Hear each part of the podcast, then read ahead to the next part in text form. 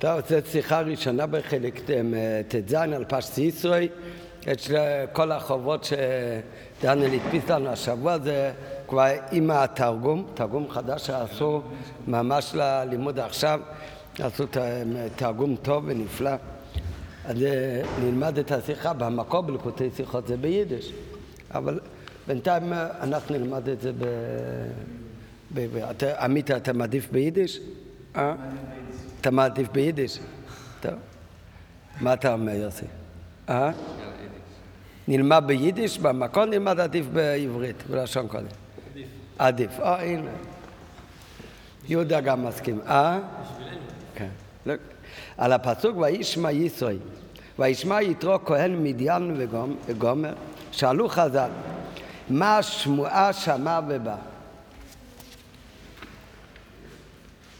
כן? זה בהערה הוא מביא כאן מכמה מקומות. בהמשך הערתו מביא שיש מקומות שכתוב אה, כך, יש מקומות, אבל כאן הוא מביא את אה, הסיכום של הדעות. אז אומרים חז"ל, וישמע יתרו כהן מדיין, וחז"ל אומרים, מה שמוע שמע הוא בא? מאיזה שמוע שמע יתרו שהוא בא? ומצינו בדבריהם כמה דעות במענה לשאלה הזו. ויש כמה תירוצים. לדעה אחת זה מחלוקת בעיקרון. דעה אחת אומרת, מלחמת עמלק שמע הוא בה. הוא שמע את מלחמת עמלק. זה מה שכתוב ממש בסוף פרשת בשלח, סוף פרשה האחרונה. מלחמת עמלק, ואיך בני ישראל ניצחו את במלחמת עמלק. זה מה שהוא שמע וגרם לו לבוא. לדעה שנייה, דעה אחרת אומרת, שמתן תורה שמע הוא בה. שהוא שמע על המתן תורה, על מה שהיה גילוי אלוקות במתן תורה, עשרת הדיברות, אז זה הוא שמע ובזה גרם לו לבוא. כמובן לפי הדעה הזאת, הוא הגיע רק אחרי מתן תורה, זה מחלוקת, נראה אחר כך. יש דעה שאומרת שהגיע לפני מתן תורה, זה מחלוקת. יש דעת הזוהר, נראה בהמשך שהוא הגיע עוד לפני מתן תורה, הוא נשאר עד אחרי מתן תורה. עד אחרי מוחרת יום הכיפורים, שהוא ראה את משה רבנו דן את העם, והוא אומר, למה אתה לבד? זו השיחה השנייה שרב רייצס נתן שיעור. אז זה, אבל ה... מתי הוא הגיע? זה לא אומר שהוא הגיע אחרי מתן תורה, יכול להיות שהוא הגיע לפני מתן תורה. כאן הוא מביא מדעה שאומרת, מה שמועה שמע ובא, מה גרם לו לבוא? שהוא שמע מתן תורה. לפי הדעה הזאת הוא הגיע באמת רק אחרי מתן תורה. לדעה שנייה מתן תורה שמע הוא בא. דעה שלישית אומרת, מה שמע הוא בה? קריאת ים סוף שמע הוא בה. הוא שמע על הניסים של קריאת ים סוף, וזה גרם לו לעבוד שלוש שעות בחז"ל. וידוע הקושייה בזה, לכאורה, מה חז"ל צריכים למצוא הסברים מה שמע יתרו ובא. כן? אם לא כתוב בפסוק, אז חז"ל צריכים למצוא לי הסבר מה הוא שמע ובא. אבל כאן, הרי כתוב במפורש בפסוק מה שהוא שמע. איך מתחיל הפרשה? איך מתחיל הפסוק? וישמע יתרו כהן מדיין, כן? חותן משה את כל אשר עשה אלוקים למשה ולישראל עמו כי הוציא השם את ישראל ממצרים. כתוב במפורש מה הוא שמע. וישמע ישראל, מה המשך הפסוק? את כל אשר עשה אלוקים למשה. את כל מה שהשם עשה. למשה ולישראל עמו. כי הוציא השם את ישראל ממצרים, הוא שמע יציאת מצרים. זה משהו שם כתוב מפורש בפסוק. את כל הניסים שהיו ביציאת מצרים. כתוב מפורש בפסוק. אז מה חז"ל אומרים, מה שמע יתרו שבא? דעה אחת אומרת מלחמת עמלק, דעה אחת אומרת מתן תורה, דעה, אחת אומרת קריאת ים סוף. מה זאת אומרת מה הוא שמע? הפסוק אומר במפורש מה הוא שמע. את כל אשר עשה השם לישראל כשהוציא אותם ממצרים. לא, זה גם וגם, אבל זה לא, לא, לפי דעה אחת הוא שמע מתן תורה. מתן תורה זה לא את אשר עשה שהוציא בני ישראל ממצרים, זה בכלל משהו אחר, מאוחר יותר. כן? ויותר מזה, את כל אשר עשה ישראל, השם לישראל, בצאתם ממצרים, זה כולל עוד דברים, למה זה רק מ... הם לפי דעה אחת מלחמת עמלק, לפי דעה אחת קריעת ים סוף זה היה ביציאת מצרים, היה עוד ניסים ביציאת מצרים. לא יודע, מקום ביציאת מצרים, ירד מן אחרי יציאת מצרים, היה באר, נראה, נראה עוד רגע, היה מלא דברים. אז מה חז"ל אומרים, מה שמע הוא בא, ויש מחלוקת, אחד אומר שהוא שמע מלחמת עמלק, דעה אחד אומר ששמע קריאת ים סוף, דעה אחד אומר שהוא שמע מתן תורה. לפי הדעה הזאת כמובן הגיע רק אחרי מתן תורה. אז ידוע קושייה בזה, מה פשר השאלה מעיקרא, מה שמוע שמע, עד שצריכים חז"ל לחפש הסבר והביאו לדבר. כשבזמן שהפסוק עצמו ממשיך, שהוא שמע את כל אשר עשה אלוקים למשה ולישראל עמו, כי הוציא השם את ישראל ממצרים. יתרה מזו, מה עונים חז"ל שיתרו שמע או מלחמת עמלק או מתן תורה? לכאורה זה קשה. הרי מפורש בפסוק שהוא שמע את כל אשר עשה כי הוציא. אז איך אפשר להגביל את זה במלחמת עמלק או מתן תורה? ובפרט שמלחמת עמלק ומתן תורה זה לא כל כך חלק מיציאת מצרים, כי ים סוף זה עוד אפשר להבין זה חלק באמת מיציאת מצרים. מתן תורה זה היה אחרי יציאת מצרים. מלחמת עמלק, הם הגיעו ללחום אחרי יציאת מצרים. איך זה מתאים ממה שכתוב בפסוק של השמה? את כל אשר עשה השם לישראל כשהוא הוציא אותם ממצרים. ביותר קשה שאף רש"י, שרש"י הוא זה שמפרש לכל ראש פשוטו של מקרא. אז מה מביא רש"י? אז רש"י בפשוטו של מקרא לכאורה בכלל לא היה צריך להגיד כלום, הרי כתוב במפורש בפסוק את כל אשר עשה להם ביציאת מצרים. אז רש"י, רואים כאן דבר מעניין, רש"י אומר וישמע ישראל, שואל רש"י את אותו שאלה של חז"ל, מה השמועה שמע ובא? ומה עונה רש"י? קריאת ים סוף ומלחמת עמלק. זאת אומרת, רש"י משדך בין שתי דעות. כן, כן, אבל במדרש אין כזאת דעה. יש עוד דעה מלחמת עמלק, עוד דעה קריאת ים סוף, עוד דעה מתן תורה. רש"י מביא מה הוא שמע? את שני הדברים, קריאת ים סוף ומלחמת על עמלק. רש"י הביא את השאלה וב' בתירוצו הוא מחבר שתיים מתוך השלוש דעות, קריאת ים סוף ומלחמת עמלק. דבר ראשון, אמרתי שהוא מחבר שתי דעות, למה הוא מחבר אותם? הוא מביא את שתיהם, וגם את השלישי הוא לא מביא. ועל כוח צריך לומר, מוכרחים לומר, שכוונת חז"ל, וגם מה שרש"י אומר בשאלה שלהם, ובתשובה שלהם, מה שמע ובא, זה לא הולך על אותו וישמע ישראל שכתוב בפסוק. יש וישמע ישראל בפסוק, שכתוב במפורש מה הוא שמע. זה וישמע ישראל את כל אשר עשה אלוקים למשה לישראל עמו, כי הוציא השם את ישראל ממצרים. אחר כך יש עוד שאלה, מה השמועה שמע ובא? ועל זה יש שלוש דעות בחז"ל, ורש"י מביא באמת שתיים. זאת אומרת, זה באמת דבר נוסף למה שכתוב בפסוק. ולכן חייבים לומר שחז"ל ורש"י בשאלה והתשובה שלהם הם באים ליישב עניין מסוים בתוכן הכתוב שדורש ביאור וזה עניין שלא מבואר על ידי המשך הכתוב של כל אשר עשה בהוציא אותם ממצרים וצריך להבין מה לא מובן בפשט הכתובים כאן שצריך חז"ל ורש"י להוסיף שהיה כאן עוד עניין בנוסף להשמיע של יציאת מצרים. היה עניין מיוחד, מה השמועה שמה שבא, שזה העניין של דווקא קריאת ים סוף, ולפי רש"י קריאת ים סוף ומלחמת עמלק. זה שזה בא להוסיף משהו מעבר למה שכתוב במפורש בפסוק, האמת שזה מוכרח עוד יותר לפי רש"י. הרי מביא גם בהערות בשיחה, שרש"י אומר בהתחלה וישמע יתרו, מה אומר? מה שמוע שמע הוא בא ומה הוא עונה? קריאת ים סוף במלחמת המלך. בפסוק אחר כך כתוב במפורש מה הוא שמע, שהוציא בני ישראל ממצרים. את כל אשר עשה כשהוציא בני ישראל ממצרים. מה אומר שם רש"י? באותו פסוק.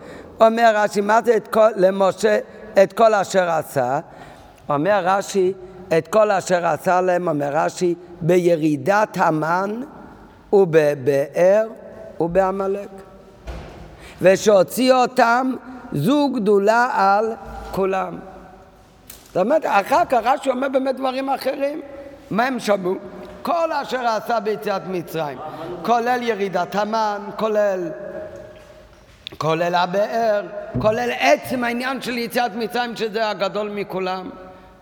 מפרשים אומרים עד עכשיו עבד לא יכול לברוח ממצרים ועכשיו יצאו שישים ריבו. זה אומר רש"י באותו פסוק בהמשך, מה ששמע ישראל. מה הוא אומר בהתחלה וישמע ישראל? אומר מה השמועה שבאה? הוא לא מביא לא את המן, לא באר, לא את המצרים, מלחמת עמלק ו... וקריאת ים סוף. אז לכן מוכרחים לומר שמה שחז"ל ורש"י אומר, מה שמועה שמה שבא, שזה מלחמת עמלק וקריאת ים סוף, זה עניין נוסף למה שכתוב בהמשך הפסוק, שהוא שמע את כל אשר עשה השם לישראל כשהוציא אותם ממצרים. כן, וזה הוא מגיע להסביר בשיחה למה באמת. אז יש בזה עוד, עוד שיחות, אבל כאן זה יהיה מוסבר על פי פנימות העניינים. מה לא, הפוך, הפסוק הוא כל כך מובן, כן, שלא מובן למה רש"י צריך להגביל את ה"וישמע ישרו" עם השמועה שבאה דווקא במלחמת עמלק ובקריאת ים סוף. כן, אז כאן בשיחה בפשוט, אבי הרב אומר שיש שתי דברים, יש מה שהפסוק אומר, וישמע ישרו כמידון, מה הוא שמע? הוא שמע את כל אשר קרה, עם המון, הכל הוא שמע. אבל עדיין אומרים חז"ל, וזה מה שאומר רש"י, אי מה השמועה ששמע, הוא בא. מכל הדברים שהוא שמע, מה גרם לו באמת לבוא? לעזוב את ארץ מדיין ובאמת אה, לבוא. לא יכול להיות רק יציאת מצרים, כי הוא לא הגיע מיד ביציאת מצרים. הוא גם לא הגיע מיד אחרי קריאת ים סוף. לפי דעה אחת הוא הגיע רק אחרי מתן תורה. לכן לפי הדעה הזאת, מה הוא שמע? מתן תורה גרם לו לבוא. בנוסף למה שאומר הפסוק. אז זה יש שתי דברים, יש מה שאומר הפסוק וישמע ישראל כל אשר עושו השם לישראל ב... הם, כי הוציא השם את ישראל ממצרים. וזה אומר רש"י כולל כל הניצים של יציאת מצרים. ירידת ההמון והבאר ועצם יציאת מצרים זה גדולה, גדול, הם, הם גדול מהכל. אחר כך יש מה שחז"ל ורש"י אומרים, מה שמועה שמע ובא. מה הדבר המיוחד שגרם לו לבוא? נראה, כאן בשיחה, זה, יש עוד שיחה זה, אבל כאן הרב הולך להסביר את זה בפנימיות העניין, על פי חסידות. כוונה מכל הדברים, מה גרם לו לבוא, נראה בהמשך יגיד, מה גרם לו לבוא דווקא למדבר ושם להתגייר. הוא יכול להישאר ב, במדיום ושם להתגייר. מה גרם לו לצאת מעצמו? מה שמועה שמה? הוא בא. מה גרם לו לצאת מעצמו, לצאת מהנוחיות שלו מארץ מידיון ולבוא למקום שמם דווקא שם להיות עם בני ישראל. ועל זה יש בחז"ל שלוש דעות, ורש"י מביא שתי דעות ומתווך אותן. מה הם שתי הדעות?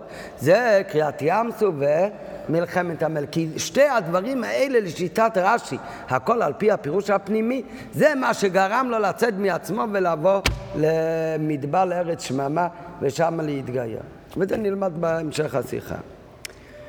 להבין כל זה, עוד צריך להבין, לפני עוד בית יש עוד שאלה, וישמע ישרוי. איך מתחיל הפסוק יתרו, אז איך קראו לו בפרשה שלנו? כבר קוראים לו יתרו. רש"י כבר אמר שהיה לו, כמה שמות היה לו? שבע שמות. כן. ראואל, חובב, יתר, יתרו. מה זה יתר ויתרו? אז יתר כי הוא ייתר פרשה אחת בתורה. איזה פרשה הוא ייתר בתורה? הנה, הסיפור שלנו שאמר למשה רבינו, ואתה תחזה, תמנה כמה וכמה מתחתיך. אז זה יתר הוא ייתר פרשה בתורה. מה זה יתרו? התווסף לו עוד אות. מתי? שהוא התגייר וקיבל על עצמו עול מצוות. כאן, וישמע יסוי כמידיון. וזה גרם לו לצאת ולבוא למדבור. כשהוא שמע את זה, איך קראו לו? יתר. אז איך, איך, איך, איך הוא כבר יתרו? הרי יתרו הוא הופך רק אחר כך, אחרי שהוא התגייר. בוישמע הוא עוד לא היה ישראל. בוישמע בפ... בפשוט עדיין היה יתר. עוד צריך להבין, השם יתרו, שזה אחד מהשבעה שמות. נוסף לו כשהתגייר, כשנתגייר וקיים מצוות, הוסיפו לו את אחד על שמו. ואם כן, איך מכנהו כאן הכתוב בשם זה וישמע יתרו, כאשר מדובר על הזמן שבו היה עדיין כהן מדיין, כשהוא שמע הוא עדיין היה כהן מדיין, בטרם נתגייר, לפני שהתגייר. להבין כל זה, אז כדי להבין את זה, עכשיו התירוץ על כל השאלות האלה מגיע רק בסוף השיחה, כן? בעמוד הזה בחלק השני. עכשיו כל השיחה הזאת זה ביאור בדברי הרמב"ם, ואחרי הביאור בדברי הרמב"ם בהקדמה שלו לפירוש המשניות, אז רק אחר כך, על פי זה יובן גם כן את, ה... את הרש"י ואת השאלות ששאלנו. להבין כל זה יש להקדים ביור בדברי הרמב"ם בפירוש המשניות, שזה קטע מהפירוש המשנה אצל הרמב"ם בהקדמה שלו, שלכאורה בהשקפה ראשונה הדברים האלה הם תמוהים מאוד. הם, מה כל כך תמוה בדברי הרמב"ם? אז הוא מביא כאן, לא מצטט כאן לכל האריכות, הוא מביא כאן רק את הקטעים שנוגעים לענייננו. בדבריו הביא הרמב"ם שיש מאמר חז"ל, חז"ל אמרו ב... מיום שחרב בית המקדש אין לו לקדוש ברוך הוא בעולמו אלא ארבע אמות של הלכה. באיזה מסכת זה כתוב? אני שואל את רום כי רום יודע, אה? ברכות, בברכות בהתחלה, נכון. אז אומרת הגמרא, חז"ל אמרו, שמיום שחרב בית המקדש אין לו לקדוש ברוך הוא בעולמו אלא ארבע אמות של הלכה בלבד. וכותב, כותב הרמב"ם, שבלימוד מאמר חז"ל כפשוטו, אם לומדים את המאמר חז"ל הזה כפשוטו, בלי לעיין בו ולהבין אותו על פי חסידס, לא על פי חסידס, על פי הפירוש של הרמב"ם, שכל ההקדמה הזאת של הרמב"ם למשנה זה ממש על דרך החסידות, דברים שהרב הביא המון פעמים, זה מאוד מומלץ לקרוא וללמוד. אז שם אומר הרמב"ם שמי שעומד את המאמר חז"ל הזה כפשוטו, אין לו לקודש ברוך הוא בעולמו שום דבר, רק ארבע אמות של, של הלכה. אומר הרמב"ם, בלימוד מאמר חז"ל כפשוטו, תמצאנו רחוק מאוד מן האמת. כשאתה מסתכל עליו בהשקפה, בפשטות, בפירוש המילולי, המאמר הזה נראה רחוק מן האמת. למה זה נראה רחוק מן האמת? וכי ארבע אמות של הלכה הן התכלית הגמור, וכל דבר האחר מושלכת אחר גביו. מה, מה זאת אומרת? יש לקדוש ברוך הוא בעולם, הדבר היחיד שהוא דבר מועיל זה ארבע אמות של ההלכה, שיהודי יושב ולומד עכשיו שולחן ערוך, כל שאר הדברים, כל שאר הדברים הוא לא שווה כלום. כן, מה הכוונה כל דברים אחרים לא שווים כלום? כל, כל דברים אחרים בפשטות, אפילו שעבודת השם. כן, אז זה דבר תמוה, אין לו הקדוש ברוך הוא בעולמו, אין לו ארבע אמות של הלכה, חוץ מזה. ומה, אז, אז אומר הרמב"ם, כדי שתבין שזה אמת לאמיתתו המאמר חז"ל הזה, אז אומר הרמב"ם, לפני שנראה בפנים, אומר הרמב"ם, מדבר שם באריכות גדולה, שכל דבר בבריאה יש לו איזשהו מטרה. וזה לא רק מהתורה אפשר לדעת, אלא אפילו חכמי הגויים גם מבינים, כל דבר יש לו איזשהו תכלית. התכלית של כל דבר זה להגיע למשהו יותר נעלה, שהוא יתעלה. ומה הדבר הכי נעלה שיש בבריאה? זה האדם, היהודי. ומה הכי עמלה שהוא יכול להגיע? אה? אה? שכל, שכל, מה הדבר הכי נעלה בבן אדם? מותר, מותר האדם מן הבהמה, זה השכל. הכי גבוה זה השכל, להתבונן במושכלות. רק מה, אומר הרמב"ם מיד אבל, שלהתבונן במושכלות זה לבד לא מספיק. זה מתי הוא נקרא חכם באמת? זה רק עם החוכמה הגדולה שלא משפיע גם על, על המעשה. ובן אדם שהוא יגיע לדרגות גבוהות בחוכמה, אבל אין לזה השפעה להתנהגות שלו במעשה, בזה שהוא יתנתק מתענוגים של הוויות העולם הזה. הרמב"ם זה ממש כתוב כמו ספר אה, לא מוסר, חסידות, שאם אין את העניין של איסקפיה והוא לא יתנתק מתאוות ותענוגי כל העולם הזה, אז גם החוכמה הנעלית שלו, אז זה לא רק, הוא חסר לו במעשה שהוא לא מזוכח, אלא חסר לו גם בחוכמה, זה לא חוכמה אמיתית, הוא מסביר את זה שם באריכות. מתי החוכמה היא חוכמה אמיתית? רק אם זה משפיע גם על המעשים שלו. והמעשים מצד שני יכול להיות בן אדם שהוא מאוד מאוד עובד על המידות שלו, הוא מנסה להתנעזר מתענוגי העולם הזה, אבל הוא לא משקיע במושכלות. בחוכמות, והרמב"ם אומר, נראה עוד רגע לשון, שהוא לא סתם חוכמת התורה, אלא להתבונן בגדלות השם. בחוכמה אלוקית. ו... אבל מה הוא עובד על עצמו? יהיה מזוכח, יש לו את השלמות המעשה, אז זה גם לא בסדר. כי השלמות של האדם זה רק אם באמת הוא משיג במושכלות הדברים הכי גבוהים עד כמה שיד שכלו יכולה להגיע. ואחרי כל אריכות הפלפול, אומר הרמב"ם, שיוצא לנו מכל זה, ששלימות האדם הוא, ששלימות האדם הוא כשיש את ה... שלמות האדם זה רק כשיש את, ה... את השילוב בין תכלית השלמות בחוכמה וגם במעשה. וכשחסר אחד מהם, אז זה לא תכלית השלמות. ואת העניין הזה, זה הכוונה, אין לו לקודש ברוך הוא בעולמו, אלא ארבע אמות של הלכה. מה הפירוש ארבע אמות של הלכה? פירוש ארבע אמות של הלכה זה הפירוש שהוא יגיע לשלימות גם בשכל וגם במעשה. כן, זה מה שכתוב ברמב"ם, זה התירוץ. טוב, רק מה, השאלה זה, איפה כאן בדיוק מופיע התירוץ? הביור של הרמב"ם הוא נפלא ממש, מסביר באריכות מה התכלית שכל יהודי צריך לדעת, מה, מה מבקשים ממנו, איך היהודי מגיע לתכלית שלו. כן, לפעמים חושבים על הלימוד, לפעמים המעשה, והרמב"ם מסביר שלא יכול להיות אחד בלי השני, צריך דווקא שתיהם ביחד. ואחד משפיע על השני. לא יכול להיות תכלית החוכמה בלי שזה משפיע על המעשה. מצד שני, מה שיותר יש במעשה, הוא מעשה שם לא מדבר רק על מעשה המצוות, הוא אומר במפורש להתנזר מענייני העולם הזה, והוא יחפש רק את מה שהוא צריך לצורכו בעניינים הגשמים, וכל עניינו יהיה רק בעשה טוב. אז המעשה הזה אוטומטי מביא לו שהוא נהיה יותר כלי גם לחוכמות ומושכלות עוד יותר גבוהה. ודווקא שני הדברים האלה זה תכלית השלמות. טוב מאוד, נו. אז זה תכלית השלמות. אבל איפה זה כתוב במאמר חז"ל הזה? איפה, מה זה קשור לאין לו לקדוש ברוך הוא בעולמו, אלא ארבע אמות של הלכה. כן, ההסבר של הרמב"ם זה הסבר מאוד יפה, אבל איפה רואים את זה במשפט הקטן הזה בגמרא? אין לו אלא ארבע אמות של הלכה. והביור בזה, הרבי יסביר לנו כאן בשיחה. זה כדי להסביר את הרמב"ם. אני אתחיל מבפנים. להבין כל זה יש להקדים ביאור בדברי הרמב"ם פירוש המשניות שתמוהים מאוד בהשקפה הראשונה. בדבריו מביא הרמב"ם ממש חז"ל מיום שחרר בית המקדש אין לו לקודש ברוך בעולמו אלא ארבע אמות של הלכה בלבד. והוא כתב שבלימוד ממש חז"ל כפשוטו תמצאנו רחוק מאוד מן האמת אם אתה לא מבין באמת את הפירוש האמיתי כמו שאני הולך להסביר לך עכשיו. וכי ארבע אמות של הלכה זה תכלית הגמור וכל דבר אחר מושלכת אחרי גביו, הוא ביע באריכות.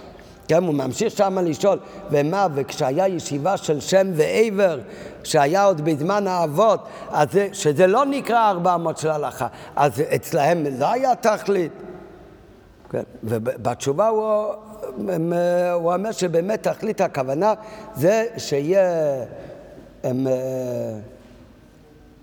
תכלית השלמות גם בשכל, גם במעשה, וזה באמת יש רק באבא משה הלכה. רק לא, לא כתוב שם הסבר איך זה קשור למושג של ארבע משה הלכה. והביעו באריכות שתכלית כל ענייני העולם היא האדם, ותכלית האדם היא להגיע למדרגת איש השלם. ובמה תלוי השלימות שלו, ושלימותו של איש השלם תלוי בחוכמה והמעשה. כל הזמן מרגיש בשתי הקווים. היינו, שיתעלה בחוכמה ובהשגה עד התכלית. ואיזה חוכמה, לא סתם ללמוד, אלא אומר הרמב"ם, החוכמה האלוקית, זה תכלית החוכמה. לצייר לנפשו אחדות הקדוש ברוך הוא. כן, להתבונן בשעה ייחוד ואמונה, ממש חסידות. כן, זה מה שאומר שם. ושאר כל החוכמות אינן אלא הכנה כדי לבוא אחר כך לידיעה אלוקית. זה עניין השלמות בחוכמה. ותכלית השלמות במעשה הוא שלא לי... אה? כל החוכמות שיש, אפילו בחוכמות האומות, של מתמטיקה, כולל כל חוכמות התורה, הכל הוא בעצם כדי להגיע לשלמות בחוכמה אלוקית בלהשיג משהו באחדות השם. והמעשה, מהו שלמות המעשה? שלמות המעשה של בן אדם הוא, כדי להגיע לאיש השלם, הוא שלא להיות שטוף בתענוגים, זה סור מרע, ותיקון המידות שתהיינה כדבו אלה מעבר, זה ועשה טוב. כך אומר הרמב"ם, זה תכלית האדם. ולאחר אריכות הביאו בכל זה, והוא מסביר מאוד באריכות, שזה דברים שגם פילוסופים יכולים להבין. אחרי כל אריכות, מסיים הרמב"ם שבשעה שנתבונן ונלמד מדברי חז"ל את שתי העניינים הנזכרים לעיל, ששתי הדברים האלה זה תכלית השלמות שבן אדם עלי האדמה. החוכמה והמעשה, אזי נדע נבין את צדקת מאמרם, נבין שבאמת בצדק אמרו חז"ל שאין לו לקדוש ברוך הוא בעולמו אלא ארבע אמות של הלכה. זה, זה מה שאומר הרמב"ם. וצריך להבין, עכשיו בתירוץ, אחרי כל אריכות, בתירוץ הרמב"ם לא חוזר להסביר איפה כל הפלפול שלי מונח עכשיו במאמר חז"ל הזה, שאין לו בעולמו אלא ארבע אמות של הלכה, וצריך להבין, א', כיצד מתבארת המעלה המיוחדת של ארבע אמות של הלכה על ידי שני העניינים של חוכמה ומעשה? איפה? רואי, הרמב"ם אומר למסקנה, מה הכי נעלה בעולם? כל העולם, כל הבריאה היא תמיד בשביל אמצעי למה שיותר נעלה. ומהו הדבר הכי נעלה בבריאה, מסיים הרמב"ם? זה הבן אדם.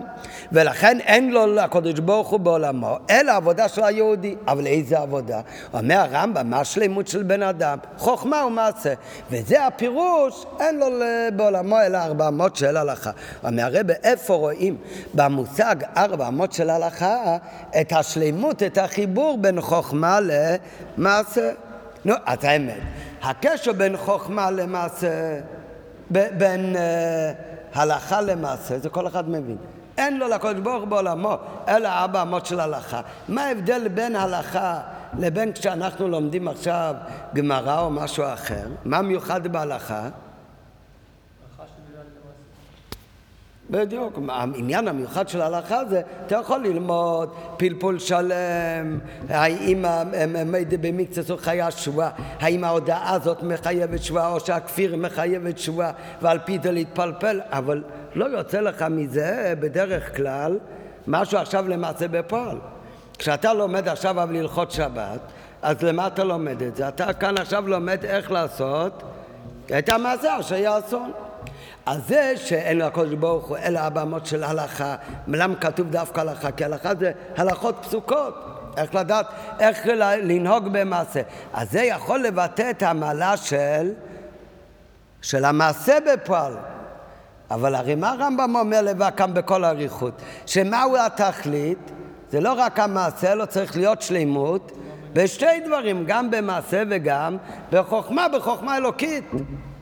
אז הוא אומר, את הקשר בין הלכה למעשה זה מובן, כי תוכן של הלכה, בשונה מסתם לימוד הוא, שההלכה מביא את המעשה אשר יעשון, ואת המעשה אשר לא תעשנה, ותלמוד גדול שתלמוד מביא לידי מעשה. איזה תלמוד מביא לידי מעשה? אם תלמד הלכות, אבל איזה שייכות יש בין עניין החוכמה, שעניין החוכמה כאן זה הכוונה, השגה האלוקית באחדות האלוקות, עד ידיעת אחדות הקודש ברוך הוא, מה זה קשור לעניין הלכה? והרי הרמב"ם לבד אומר שהשלימות של הבן אדם הוא דווקא בשתי דברים. כן? ב', אפילו אם נמצא רמז, אפילו אם נמצא רמז. ואופן לפרש שהמילה הלכה אצלנו כוללת גם את המשמעות של חוכמה. אולי באמת כאן המילה הלכה היא שונה מבכל מקום. כאן המילה הלכה זה כולל לא רק המעשה, אלא אולי כאן ההלכה כולל גם חוכמה, חוכמה אלוקית. נמצא איזשהו הסבר. אבל מה, גם אם תמצא לי כזה הסבר, אז זה גופה צריך להבין. בדרך כלל בש"ס, בכל מקום שכתוב המילה הלכה, מה פירוש המילה הלכה? הלכות, הלכות פסוקות למעשה. אז אפילו אם אתה יכול להגיד שהלכה זה כולל בתוכו לא רק מעשה, אלא גם חוכמה, זה גוף, למה באמת חז"ל כאן השתמשו עם אותו מילה שבדרך כלל כוונתה זה רק עניין המעשה או הלכה למעשה, וכאן משתמשים בזה גם לעניין של חוכמה. הרי המילה הלכה מוזכרת ריבוי פעמים בש"ס, ומתפרש בדרך כלל כפשוטו, הלכות, הלכות שלומדים למעשה. דין והוראה כיצד יש להתנהג על פי תורה. ופירוש זה של הלכה, זה נוגע גם לדין, זה בדרך כלל, זה שזה הפירוש של הלכה, זה נוגע גם להלכה, אל ייפטר אדם מחבר אלו מתוך דבר הלכה. מה אתה צריך להגיד לו כשאתה נפרד מבן אדם? אלא מתוך דבר הלכה. אתה לא אומר לו סתם איזה חוכמת, גם לא חוכמת תורה, צריך להגיד לו הלכה פסוקה.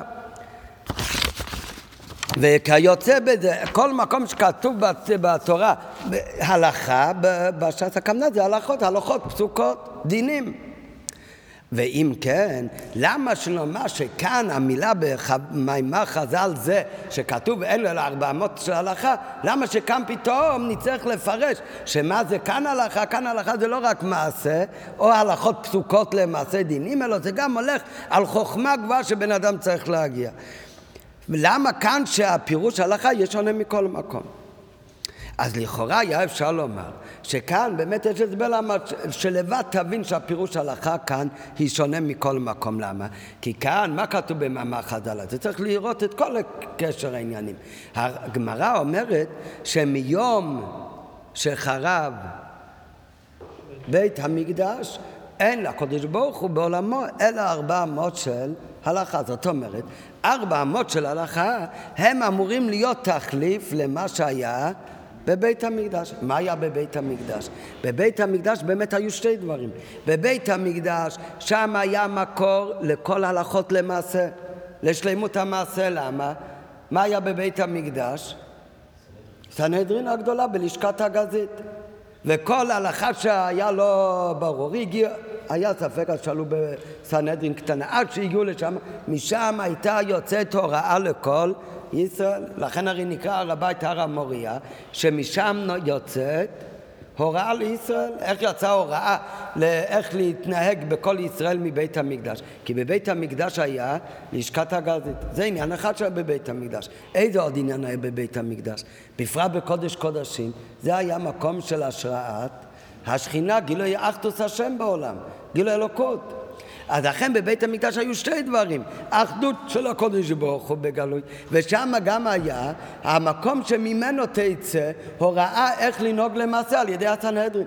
אז אם כתוב מיום שחרב הבית המקדש, אין לו לקודש ברוך הוא בעולמו, אלא ארבע אמות של הלכה.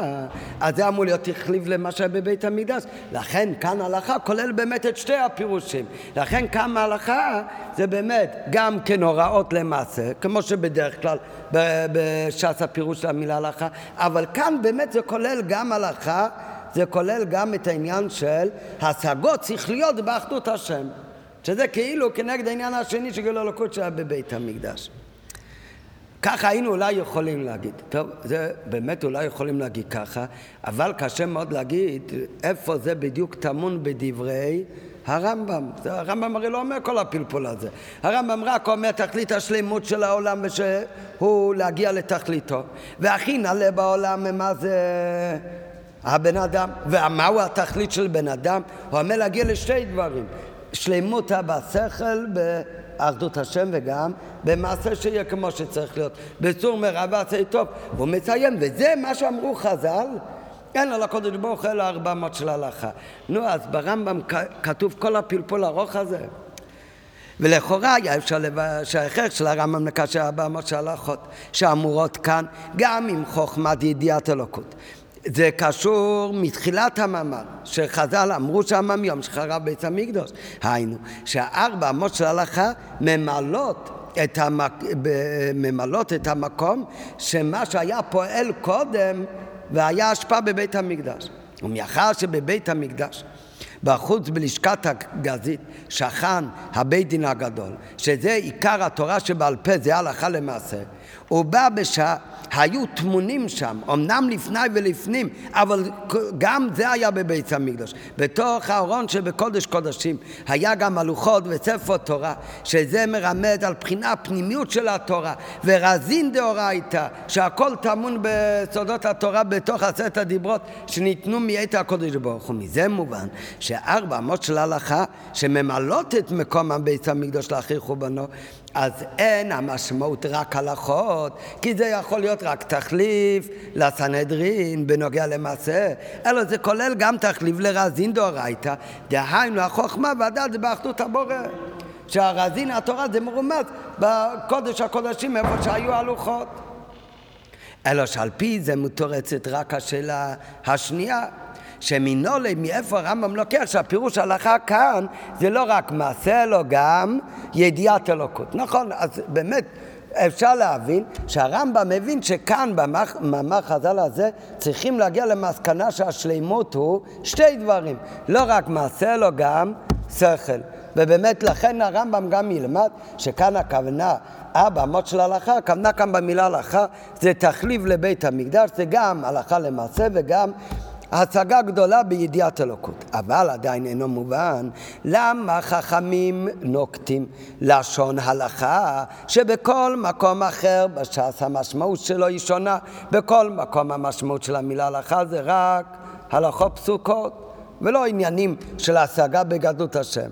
ובכלל, איפה כל התוכן האמור של כל הפלפול שאמרנו כאן, איך זה מרומז בכלל במילים ארבע אמות של הלכה, ונראה אחר כך גם מה זה הדיוק ארבע אמות של הלכה. אין לו לקודש ברוך הוא בעולמו אלא הלכה. שיהודי ילמד הלכה, הלכות למעשה, שיהיה גם הלכות, כנ"ל ידיעה באחדות השם. כן, מה זה ארבע אמות של הלכה? מה זה הארבע אמות האלה? הלכה יש לה רק ארבע אמות, אה? את המדרש גדול. כן, מה זה? זה? ופשוט זה לשון כזה, ארבע אמות של הלכה, אבל נראה כאן אה, כל אריכות הביור הולך להיות דווקא בדיוק של הארבע אמות.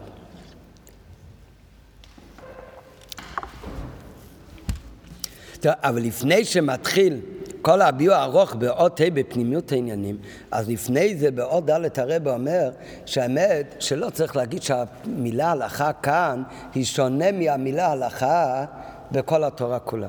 המילה הלכה באמת זה הלכות פסוקות. איי, איך זה קשור, אם ככה, הרי הרמב"ם לבד רוצה להגיד שהשלימות של הבן אדם זה לא רק במעשה בפועל, זה אומר רב ועשה איתו, אלא זה תלוי גם בשלימות השכל שלו. ומה זה שלמות השכל? הוא אומר לא סתם שלמות השכל לדעת הם, uh, הרבה דברים. שלמות השכל הכוונה השגה אלוקית אומר הרמב"ם, להבין באחדות הקודש ברוך הוא. אומר הרב בסדר, זה גם כן נכלל במילה הלכה. למה זה נכלל במילה הלכה?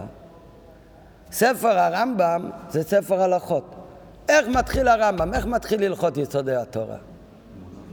כל הפרקים הראשונים מתחילים יסוד היסודות ועמוד החוכמות לדעת שיש שם מצוי ראשון והרמב"ם אומר שזה הלכה, זה חובה על כל בן אדם לדעת ולהבין והוא אומר שזה נוגע למעשה, זה חייב יהודי להתבונן בזה, למה?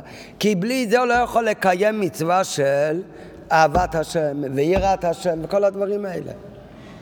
ולכן הרמב"ם פותח עם זה, זה ספר הלכות הרמב"ם.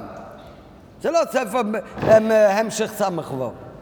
אז הרב הרבה פעמים הזכיר את זה ואומר למה באמת? כי לפי הרמז הכל זה חלק הלכה בתורה כמו שיש הלכה להניח תפילין כך יש הלכה שאתה צריך להבין באחדות השם שהוא מצוי ראשון וממנו נמצאו כל הנמצאים כן, אי הרמב"ם, לכן, הרב פעם דיבר על זה באריכות בסיום הרמב"ם, שהרמב"ם אומר ארבע פרקים, מדבר על מעשי מרכבה, על בריאות העולם. הוא מונה שם גם את כל הדרגות של המלאכים, הכל בקיצור.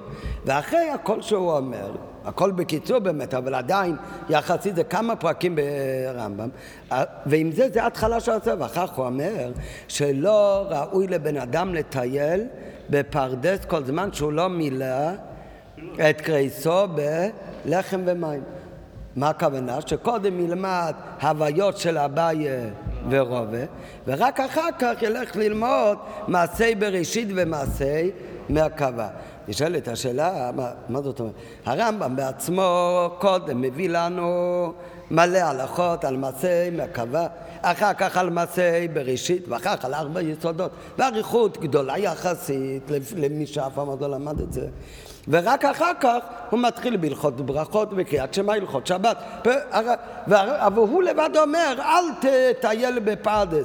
הכוונה בפרדס, בסודות התורה, בדברים של מעשה מרכבה, מעשה בראשית, כל זמן שאתה לא יודע את כל הנגלמה.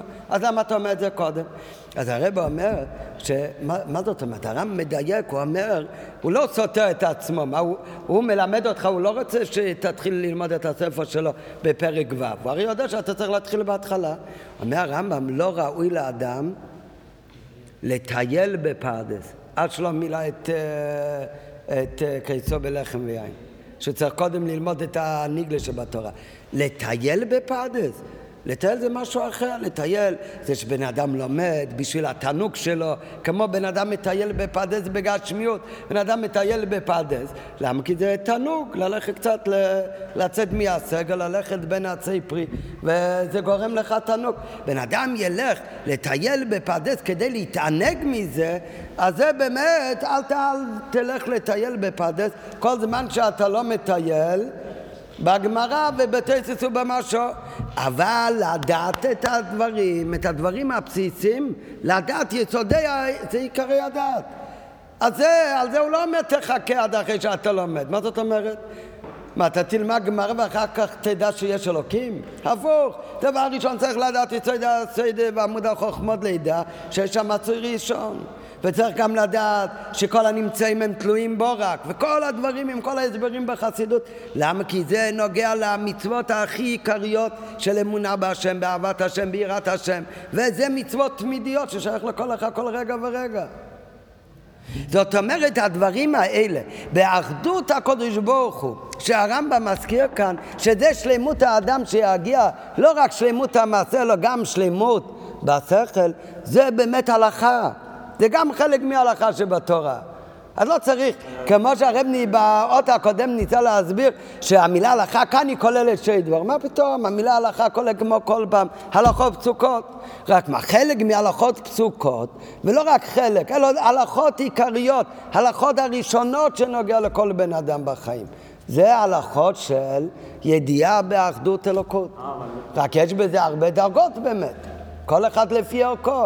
הרב אומר בהערה, אם זה כזה הלכה, זה הלכה שנוגע לכל אחד ואחד. אז למה כל בוקר שאומר הרמב"ם, אחרי שאומרים ברכת התורה, אומרים משנה מסוימת. אומר רב זרי, החמירו בנו, אומרים איזה משנה, אנחנו אומרים איזה משנה, אלו דברים שאין להם שיעור. אומרים איזה משנה, אומרים משהו מיד מתורה שבעל פה, למה? צריך להגיד איזושהי הלכה. לכאורה, למה שלא נגיד אם ככה, אם יש הלכות של ידיעת השם, שזה היסוד הרי של כל הלכות אחר כך. אז נגיד אחד מההלכות האלה. הלכה, מצווה לדעת שיש שם מצוי ראשון והוא ממציא כל הנמצאים לדוגמה. או כל מיני, או אחד אחר מההלכות האלה. וזה הלכות למעשה הרי שנוגעים ליהודי בבוקר. כל ילד קטן הוא קם בבוקר, מה הדבר הראשון שהוא עושה? נו, מה, מה פירוש מודה אני לפניך? יהודי צריך להתבונן, מודה אני לפניך, מלך חי וכיום. אז הוא צריך לדעת כבר על אחדות השם. צריך לדעת שהקודש ברוך הוא מחזיר לו את נשמתו. זה כבר הלכה, כבר הלכה על הבוקר.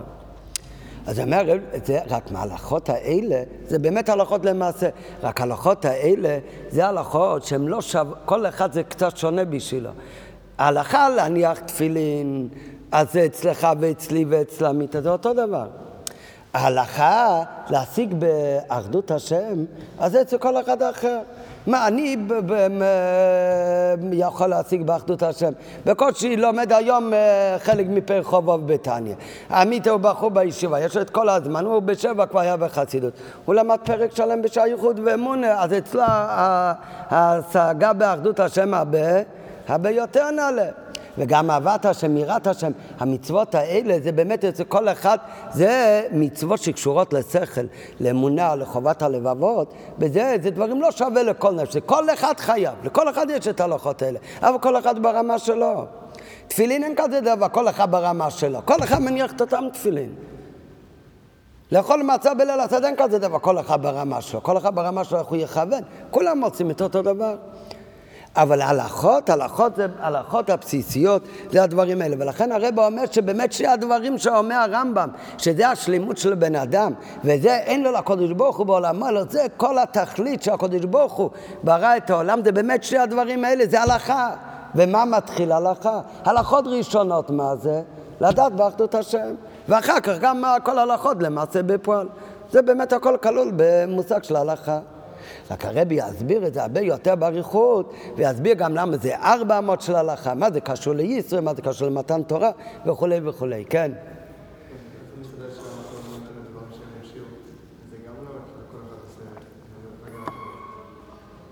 למה?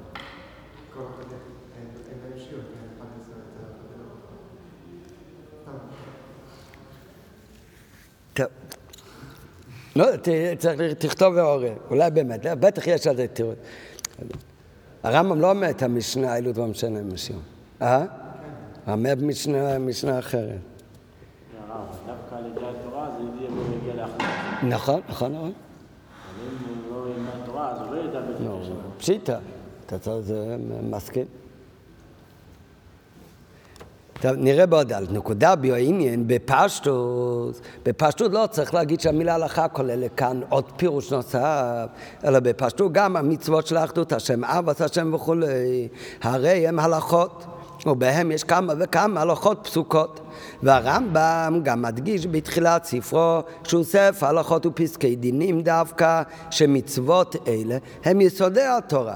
והתוכן שלהם הוא לידע, ידיעה הבאה על ידי חוכמה אלוקית, שיש שם מצוי כולי ולא כזה אחד, אחדות השם וכולי.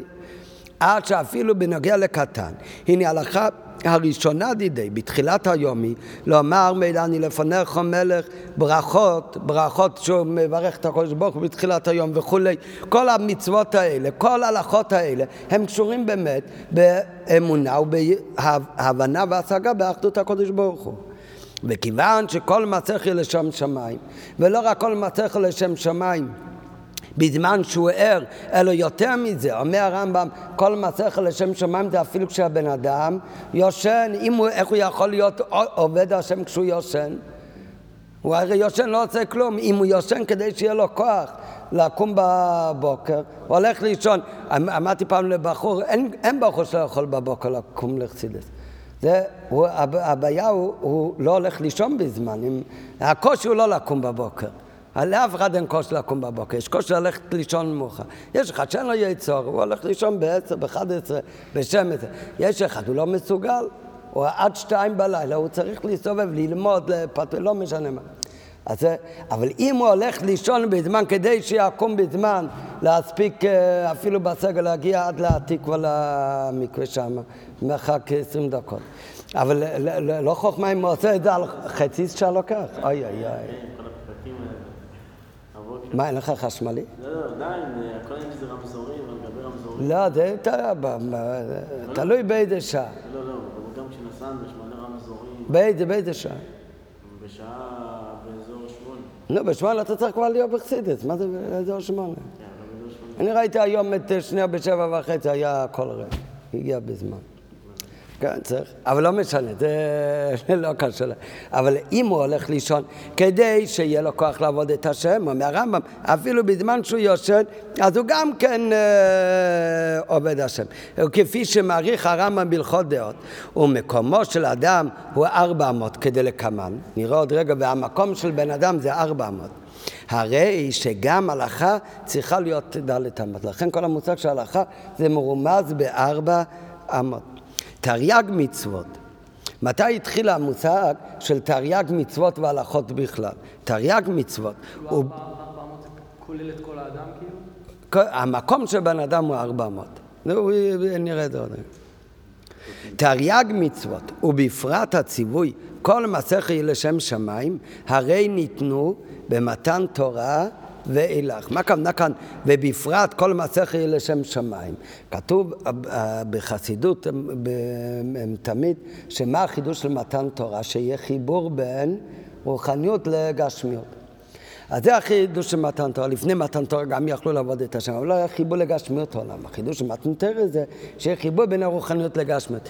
מה תכלית השלמות בחיבור בין רוחניות וגשמיות? זה שגם כל מעשיך, גם כשאתה לא מקיים מצווה, שכל מעשיך יהיו לשם שמיים. שגם הדברי חול של העולם, גם הם יכולים להתחבא עם הקדושה.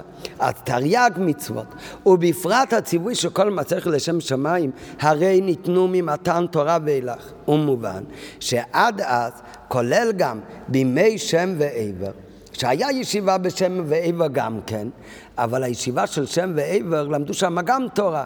אבל לא היה המושג של לימוד התורה בישיבה של שם ועבר כמו הלכות שיש אחרי מתן תורה.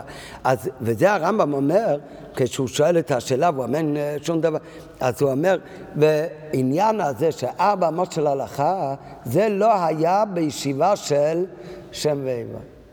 מה כאן זה היה בישיבה של שם ועבר? כתוב בחסידות הרבה פעמים שהיה לימוד התורה, היה תורה גם לפני מתן תורה. אבל זה לא היה אותו אופן של קיום תורה ומצוות, של מצווה ועושה, והתכלית של המצוות, כמו שנראה בהמשך, שזה יחדור דווקא לעולם המעשה, לגשמיות העולם, זה הכל התחיל רק אחרי מתן תורה. והעניין הזה שכל מצליח לשם שמיים, ותגמית זה בכלל הרי ניתנו ממתן תורה ואילך, הוא מובן שעד אז, כולל גם בישיבה של שם ועבר, אין כל זה שייך כפי שכותב שם הרמב"ם. ולכן תכלית השלמות התחיל באמת רק אחרי מתן תורה, וזה היה בגלוי בבית המקדש, ואחר כך אין לקדוש ברוך הוא בעולמו, אלו הארבע אמות של הלכה. אז זה אה, באות ד' זה היה נקודה, ועכשיו באות ה' הוא מתחיל להסביר את זה, והביאו בזה בפנימיות. מצינו בכמה עניינים, אז כדי להסביר את כל העניין בעומק יותר ועל פי חסידות, אז הרב מביא דבר ראשון שכתוב בהרבה דברים, שכמה זה נחשב מקומו של בן אדם, ארבע אמות. לדוגמה, בשבת אתה תקוע באמצע רשות הרבים, אסור לטלטל, אבל בתוך ארבע אמות מותר לטלטל. למה בתוך ארבע אמות מותר לטלטל? כי זה נקרא מקומו של בן אדם. אותו דבר גם בהלכות שבת, למדנו, קשור לשיחה שמענו שבוע שעבר, בן אדם יצא חוץ לתחום והוא נתקע, הוא הלך מעבר אלפיים ממש היה אסור לו, אז איפה שהוא נתקע אסור לו ללכת משם כלום יותר. כמה מותר לו להסתובב איפה שהוא נתקע? בארבע אמות. למה ארבע אמות זה נחשב המקום של בן אדם. זה נוגע לעוד הלכות. לפעמים בן אדם מגיע לתוך ארבע אמות של חפץ, אז ארבע אמות של בן אדם קונות לו, כמו דבר נופל השדה שלי, ואני אומר השדה שלי יזכה, המקום יזכה לי, אז ככה גם אם אני כבר בתוך ארבע אמות של חפץ, אז זה גם לפי דרך אגב, מקומו של בן אדם קונה לו. למה מקום של בן אדם נחשב בארבע אמות? למה דווקא בארבע אמות? למה לא שלוש אמות, שתי אמות או עשר אמות? אומרת הגמרא ככה, למה ארבע אמות נחשב במקומו של בן אדם? בן אדם רגיל בממוצע, מה הגובה שלו? מטר שבעים וחמש אולי. כמה אמות זה? מטר שבעים, כמה אמות? זה שלוש אמות. שלוש אמות. אבל אם הבן אדם ישכב ויעשה ככה, נו, אז ככה, עכשיו כמה הוא יהיה? זה ארבע אמות. ולכן מקומו של בן אדם הוא ארבע אמות. כן, זה המקור כאילו. הרי לומדים את זה, זה שיש לבן אדם מקום, לא יצא איש ממקומו. יש כמה מקומות שמזה אפשר להבין שיש את המקום של בן אדם ששם מותר לו. זה נחשב כאילו הוא. אבל איך הגיעו דווקא לארבע מאות? אז הגמרא אומרת, לפי ידיעה אחת, שהגוף של הבן אדם הוא שלוש אמות. ואם הוא פושט את הידיים כלפ, מעל הראש, אז זה ארבע אמות.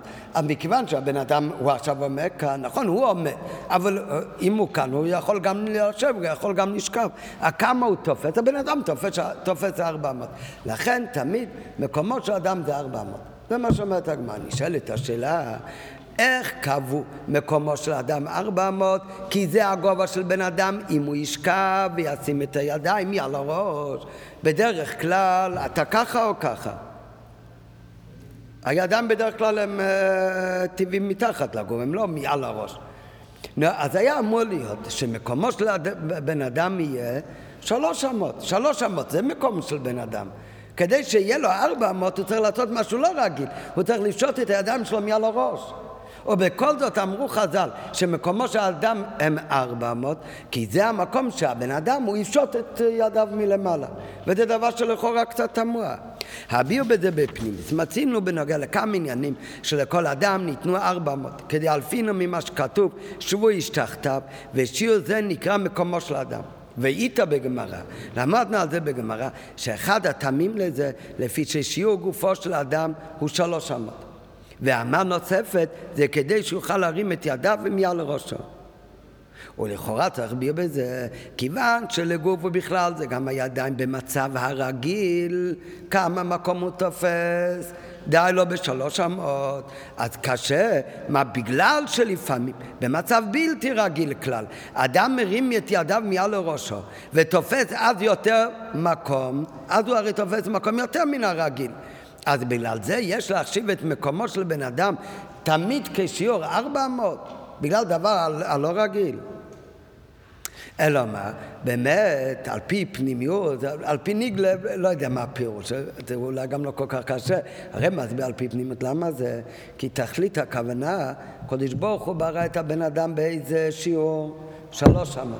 תכלית הכוונה זה השלימות של בן אדם, שהוא יתעלה מעל מה שהוא היה מצד עצמו. זה תכלית השמות שלו. ולכן מקומו של האדם זה באמת ארבע אמות. כדי להגיע יותר מהרגיל. זה 400... אה, זה אחר כך נראה לחבר את זה. בינתיים אה, אנחנו מדברים על הבן אדם. והעניין בזה, אנחנו מתחילים מהבן אדם, אחר כך נגיע לתורה ואחר כך... והעניין בזה, העולם נברא על ידי הקודש ברוך הוא באופן של שלמות. כתוב הקודש ברוך הוא ברא את העולם בהתחלה ב... ב... בשמות. אחר כך זה קצת התקלקל. אבל לפני זה הקודש ברוך הוא ברא את העולם, עולם על מילואו נברא. אבל ביחד עם זה שהקודש ברוך הוא ברא את העולם באופן של שלמות, בכל זאת אמרו חז"ל ביום השישי עוד לפני החטא, כתוב ויחול השמיים וכל צבאום, כתוב אה, את כל אשר ברא אלוקים לעשות. אומרים חז"ל מה זה אשר ברא אלוקים לעשות? אז אומרת הגמרא שבכל זאת אמרו חז"ל שמה שברא אלוקים הוא לעשות שכל מה שהקדוש ברוך הוא ברא אומר המדרש, לא אומר המדרש, זה עדיין שצריך עדיין לעשות משהו. לעשות מלשון לתקן. לתקן. תכלית הבריאה היא, גם הבריאה איך שהיא נבראה בשלמות, בלי פגמים. גם הבריאה איך שהיא בשלמות היא באופן כזה שהקדוש ברוך הוא רצה שיהיה ברא אלוקים לעשות, שבן אדם יוסיף משהו בעולם, שיתקן משהו בעולם, יביא אותה לדאגה יותר נעלית ממה שהייתה מצד עצמה. וזה לא רק אחרי החטא, זה אפילו בתחילת הבריאה. כתוב, הקדוש ברוך הוא איפה הניח את האדם הראשון? בתחילת הבריאה והניחהו בגן עדן, במקום הכי שולם בעולם. מה כתוב? והניחהו בגן עדן לעובדה ולשומרה. זאת אומרת, גם גן עדן, שזה תכלית השלמות, אז שם הקדוש ברוך הוא שם את אודם הראשון כדי שיהיה עבודה שלו לעובדה ולשומרה כדי לתקן ולהביא את המקום למקום, נעלה עוד יותר ממה שהיה מצד עצמו. אה? אפשר לתקן משהו מושלם.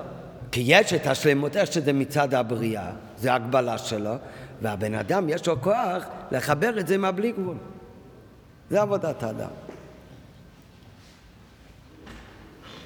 שאדם יפעל ויחדש בה יותר ממה שיש בה מצד עצמה. ואפילו בגן עדן, ועוד לפני החטא, עוד לפני חטא עץ הדת, שזו השלמות הכי נעלית בבריאה הרי, אז גם שם היה דרוש שיתקיים לעובדה ולשומרה על ידי האדם הראשון. וכשם שהוא לגבי כללות הבריאה, כך הוא גם בנוגע לאדם. אותו דבר זה גם בנוגע לבן אדם. שהבן אדם הוא בגובה של, הקדוש ברוך הוא ברא את הבן אדם בשלמות, אבל הקדוש ברוך הוא מה רצה? שהבן אדם יישאר אותו דבר כמו שהוא נברא, שרק לא יקלקל כלום. רק שלא יעשה עבירות, זה מה שקדוש ברוך הוא רצה לו. קדוש ברוך הוא ברא את הבן אדם שעל ידי יגיעה הבן אדם יתעלה לדאגה עוד יותר נעלית ממה שהוא היה מצד הבריאה. כמו העולם, שעל מילואו נבראו בכל זאת ברא אלוקים לעשות, שהבן אדם יתקן, יוסיף בזה מעלה ושלמות יותר נלית. אותו דבר גם כן בנגע לבן אדם. ודבר זה בא לידי ביטוי גם במקום הגשמי, בעניין הפנימי. זה הפירוש שהמקומות של האדם זה ארבע אמות. האדם ראשו, גופו ורגליו. מצד בריאותו, בריאתו, איך שהבן אדם נברא, כמה תופס מקום כל הגוף של בן אדם. מצד הבריאה שלו, איך שהוא נברא, הוא לא נברא עם הידיים מעל הראש. אז איך הוא נברא? איך שהוא נברא מצד הבריאה, הוא תופס שלוש אמות. שהם כנגד, זה מרמד על שלוש דרגות שיש בבן אדם. מהם שלוש דרגות שיש בבן אדם? הכי גבוה זה הראש, ששם מקום משכן השכל. אחר כך יש את הגוף, שזה מקום משכן הלב, המידות, הרגשים של הבן אדם. ואחר כך יש את החלק הכי נמוך בבן אדם, זה הרגליים, זה כוח המעשה. אז יש ראש, גוף ורגל. כן, מה זה הידיים? אה, זה גם כוח המעשה, נכון? זה גם מהדברים הכי נמוכים. אז הבן אדם תופס שלוש אמות. למה דווקא מספר שלוש? כי יש שלוש דרגות בבן אדם. זה קשור לשלוש מדרגות הכלליות שיש בבן אדם, ראש, גוף, רגל, וכך הוא נברא. ומצד הבריאה, הנה הראש כשמו, הוא המקום והמדרגה העליונה ביותר של האדם. למטה מזה זה מדרגת הגוף, והמקום והדרגה התחתונה ביותר זה הרגליים. ונמצא שמצד הבריאה הידיים, שהם משני צידי הגוף, הם למטה מהראש. הם, לא, הם בדרגה יותר נחותה מהראש. נו, ככה הקדוש ברוך הוא ברא את הבן אדם. זה השלמות של בן אדם. אבל בשביל מה? בדיוק כמו שאמרנו, שגם עולם על מילואי נברוא, ובכל זאת התכלית זה שאשר ברא אלוקים לעשות, שיעלה את העולם לדרגה עוד יותר נלית, יפעל בו תיקון. כן? אם הוא לא פגום, אז מה זאת אומרת לפעול בו תיקון? כנראה ימשיך בו דאגה שלמעלה ממה שהעולם מצד עצמו יכול להיות כלי. אותו דבר זה גם בנוגע לבן אדם. קדוש ברוך הוא ברא את הבן אדם באופן של גימל אמות. שזה הכוונה שיש לו שלוש מדרגות, ראש, גוף, רגל, והראש הכי נעלה. אבל מה זה עבודת אדם? מהות עבודת אדם היא להתרומם למעלה מן הדרגה של הגימל אמות. ומה הכוונה למעלה מהדרגה של הגימל אמות? למעלה מהכי גבוה מהגימל אמות. מה הכי גבוה מהגימל אמות? זה הראש. אז הוא צריך להתעלות מעל לגימל אמות הכוונה, להגיע למעלה מהדרגה הכי נעלית איכשהו מצד הבריאה. גם למעלה מהמדרגה העליונה ביותר, שזה הראש, מקום השכל. דהיינו, התכלית זה להגיע לידי כך שבהבנתו והשגתו, שזה העניין של הראש, בזה, אבל מה הוא יגיע לידי הבנה והשגה? הוא לא יישאר בגדר ובהגבלה של ראשו ושכלו, אלא על ידי זה הוא יהיה שקוע בעניינים שלמעלה מראשו מצד עצמו. על ידי זה הוא יגיע לדרגה עוד למעלה מהראש שלו. מה הכוונה למעלה מהראש שלו? כמו שהרבה פעמים כתוב בחסידות יהודי, צריך לעבוד את השם למעלה מטעם ודת. יש קבלתו של זה למטה מטעם ודת. אבל יש אחד שהוא התבונן והוא הגיע לתכלית השלמות בשכל, אבל אחר כך הוא מתבטל עוד למעלה מטעם ודת. נראה בהמשך יותר מפורק קצת. והתרוממות זו, נו אז איך מתרוממים למעלה אפילו מדרגת הראש? איך מגיעים לזה, מה הוא אומר? איך מגיעים לזה? להתרומם למעלה מהראש על ידי הבנה והשגה, על ידי, אבל על ידי הדברים הכי נעלים הוא מגיע למה שמעל הראש אפילו. במה זה יתבטא? במה, במה זה יתבטא? זה יתבטא בזה שהוא ישיג עוד משהו יותר עמוק. מה פתאום? אז זה עוד הפעם הראש. צריך הרי לצאת מעצמו. ואתה יודע במה זה מתבטא? היציאה מכל ההגבלות שלו. היציאה, מה שלמעלה מהראש שלו. מה מתרומם כשהוא מגיע לארבע מאות מגמלמות? הידיים, כוח המעשה, דווקא הכי נמוך. זה מתבטא בזה, דברים הכי נחותים בזה יתבטא לפעמים שיצא מעצמו. יש את המעשה שהוא לא מעל הראש, יש את הידיים והרגליים שמתחת לראש. אבל גם להגיע למה שמעל הראש זה גם על ידי היד. וההתרוממות זו קשורה דווקא בידיו, שזה רומז לבחינת המעשה.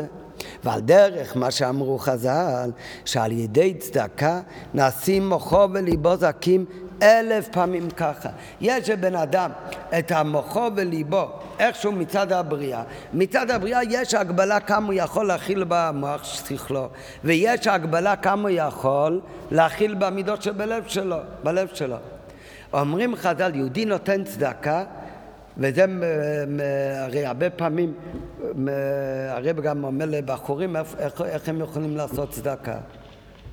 אין לו כסף, לא צריך להיות לו כסף, אז איך הבחור עושה צדקה? הוא עושה צדקה, הוא לומד עם עוד יהודי. הוא יכול עכשיו ללמוד דברים הכי עמוקים, אבל הוא במקום זה יושב ולומד דברים הכי פשוטים לעשות טובה לעוד יהודי לעזור לו. זה צדקה.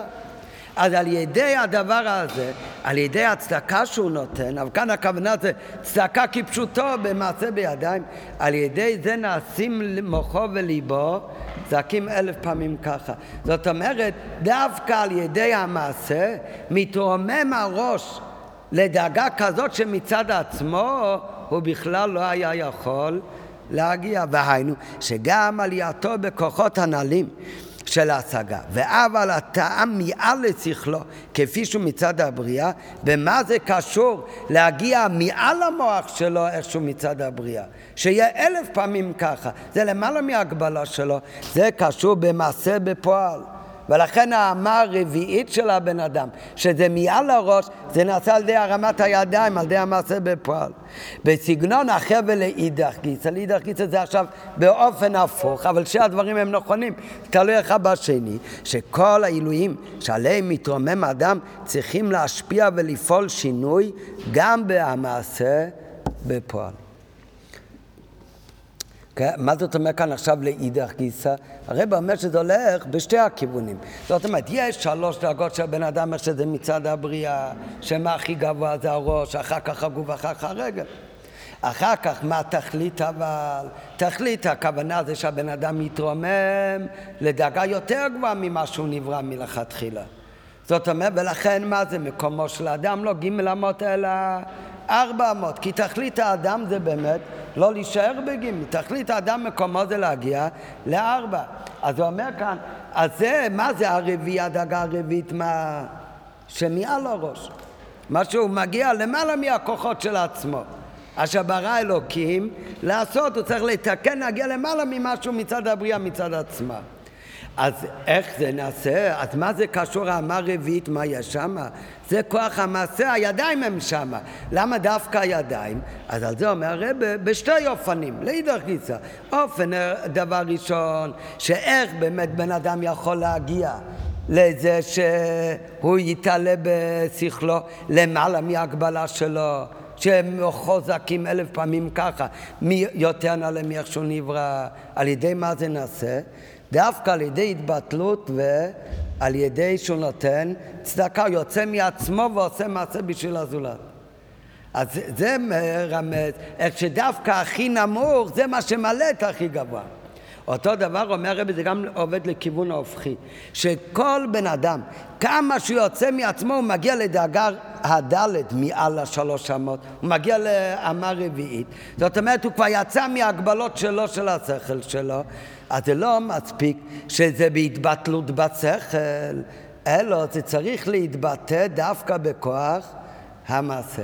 הכי הנעלה בלצאת מעצמו בדרגה רביעית, הכי נעלה ברוחניות, זה קשור דווקא לכוח המעשה, ובשתי הכיוונים.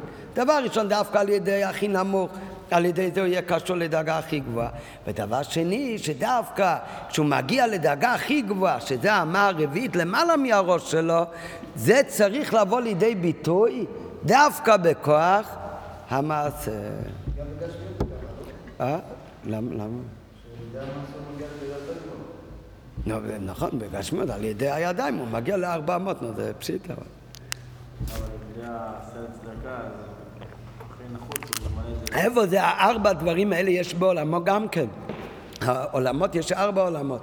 אבל העולמות שהם נבראים, כמה יש? שלוש דרגות, ראש גוף רגל.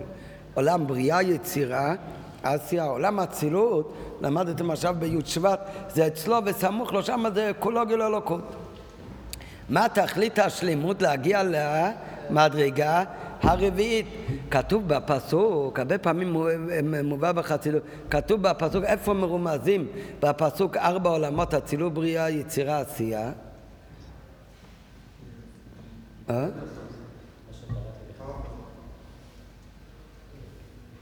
מה?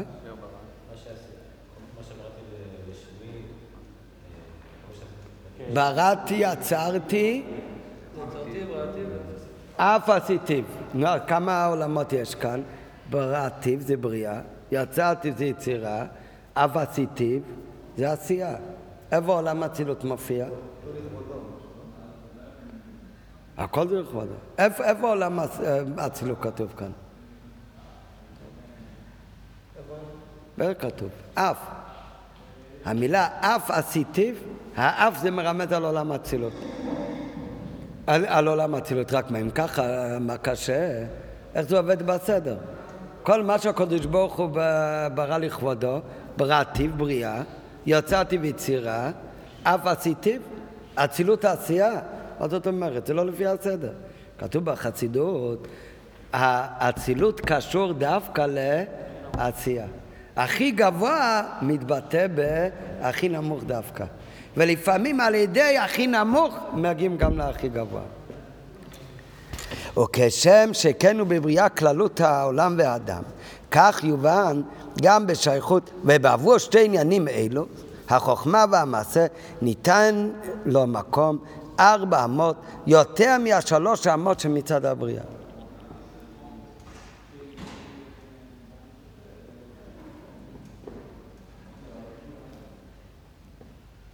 כן, אחר כך, בהערה 48, זה, זה הרבה יותר מאוחר, בהמשך השיחה, אבל 48 עומד, כמו שבעולמות, עולם אצילות שנרמז בתיבת אף, נסמך למילה עשיתי דווקא.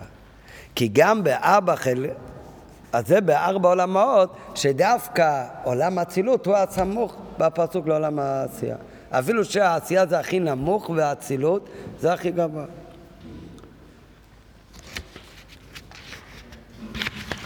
טוב, אז עכשיו למדנו על, הש... על הארבע דרגות שיש, ב... אנחנו הזכרנו כבר מעולמות, שזה הוא מסביר אחר כך באות הבא, אבל כאן הוא אומר על ה...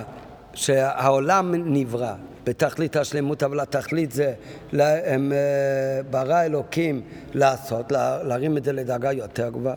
אותו דבר גם בנפש האדם, שהקדוש ברוך הוא ברא אותו בשלוש דרגות ראש גוף ורגל. והתכלית זה אבל שהיהודי יהיה לו, מקומו זה לא שלוש אמות, אלא מקומו זה ארבע אמות, כי הוא צריך להגיע לתכלית השלמות, שזה שיצא מההגבלה שלו. שיגיע לתכלית השלמות למעלה ממה שהוא נברא.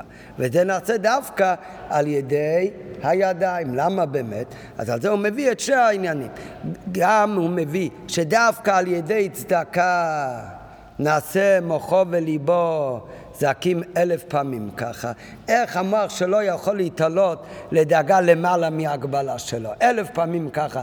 זה דווקא על ידי מעשה, על ידי צדקה. ואותו דבר גם הפוך, שאיפה מתבטא? זה שיהודי הגיע לדאגה רביעית, הוא יצא מהשכל של עצמו. הוא הגיע למעלה ממה שהשכל יכול להשיג מצד ההגבלה שלו. בזה מה זה מתבטא? זה חייב לבוא לידי ביטוי דווקא בכוח המעשה. טוב, נמשיך ב... בעזרת השם מחר, זה במיועד זין, איך שזה בעולמות, וזה הכל הקדמה לעניין הזה שאין לו לקודש ברוך הוא בעולמו, אלא ארבע אמות של הלכה.